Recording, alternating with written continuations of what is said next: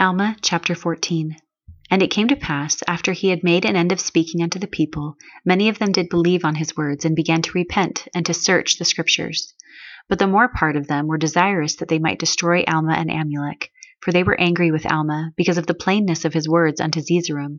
And they also said that Amulek had lied unto them, and had reviled against their law, and also against their lawyers and judges. And they were also angry with Alma and Amulek, because they had testified so plainly against their wickedness. They sought to put them away privily. But it came to pass that they did not. But they took them away and bound them with strong cords, and took them before the chief judge of the land.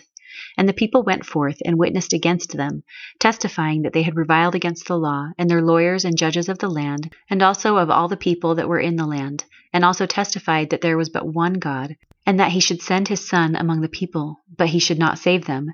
And many such things did the people testify against Alma and Amulek. Now this was done before the chief judge of the land. And it came to pass that Zeezrom was astonished at the words which had been spoken, and he also knew concerning the blindness of the minds which he had caused among the people by his lying words, and his soul began to be harrowed up under a consciousness of his own guilt, yea, he began to be encircled about by the pains of hell.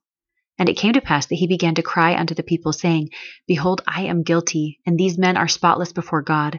And he began to plead for them from that time forth.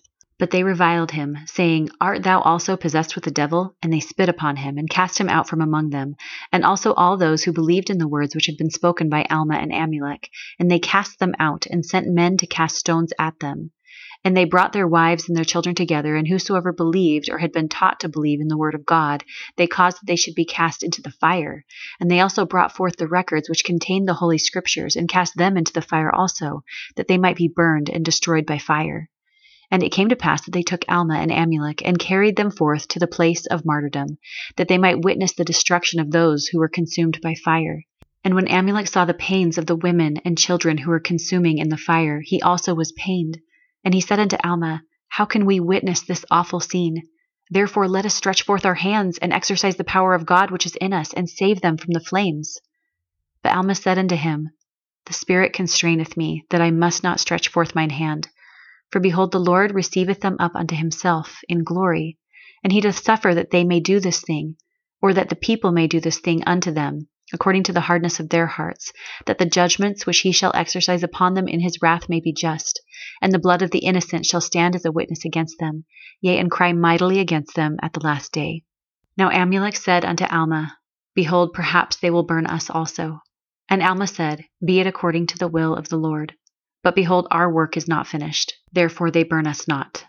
Now it came to pass that when the bodies of those who had been cast into the fire were consumed, and also the records which were cast with them, the chief judge of the land came and stood before Alma and Amulek, as they were bound, and he smote them with his hands upon their cheeks, and said unto them, After what ye have seen, will ye preach again unto this people, that they shall be cast into a lake of fire and brimstone? Behold, ye see that ye had not power to save those who had been cast into the fire, neither has God saved them because they were of thy faith. And the judge smote them again on their cheeks and asked, What say ye for yourselves? Now this judge was after the order and faith of Nehor, who slew Gideon. And it came to pass that Alma and Amulek answered him nothing. And he smote them again, and delivered them to the officers to be cast into prison. And when they had been cast into prison three days, there came many lawyers and judges and priests and teachers, who were of the profession of Nehor, and they came into the prison to see them. And they questioned them about many words, but they answered them nothing. And it came to pass that the judge stood before them and said, Why do ye not answer the words of this people? Know ye not that I have the power to deliver you up unto the flames? And he commanded them to speak, but they answered nothing. And it came to pass that they departed and went their ways, but came again on the morrow. And the judge also smote them again on their cheeks. And many came forth also and smote them, saying, Will ye stand again and judge this people, and condemn our law? If ye have such great power, why do ye not deliver yourselves? And many such things did they say unto them, gnashing their teeth upon them, and spitting upon them, and saying, How shall we look when we are damned? And many such things, yea, all manner of such things did they say unto them. And thus they did mock them for many days. And they did withhold food from them that they might hunger, and water that they might thirst. And they also did take from them their clothes that they were naked. And thus they were bound with strong cords and confined in prison.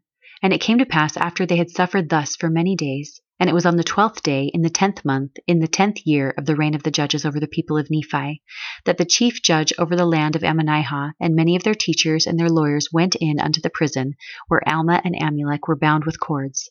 And the chief judge stood before them and smote them again, and said unto them, If ye have the power of God to deliver yourselves from these bands, then we will believe that the Lord will destroy this people according to your words. And it came to pass that they all went forth and smote them, saying the same words, even until the last. And when the last had spoken unto them, the power of God was upon Alma and Amulek, and they rose and stood upon their feet. And Alma cried, saying, How long shall we suffer these great afflictions, O Lord? O Lord, give us strength according to our faith which is in Christ, even unto deliverance.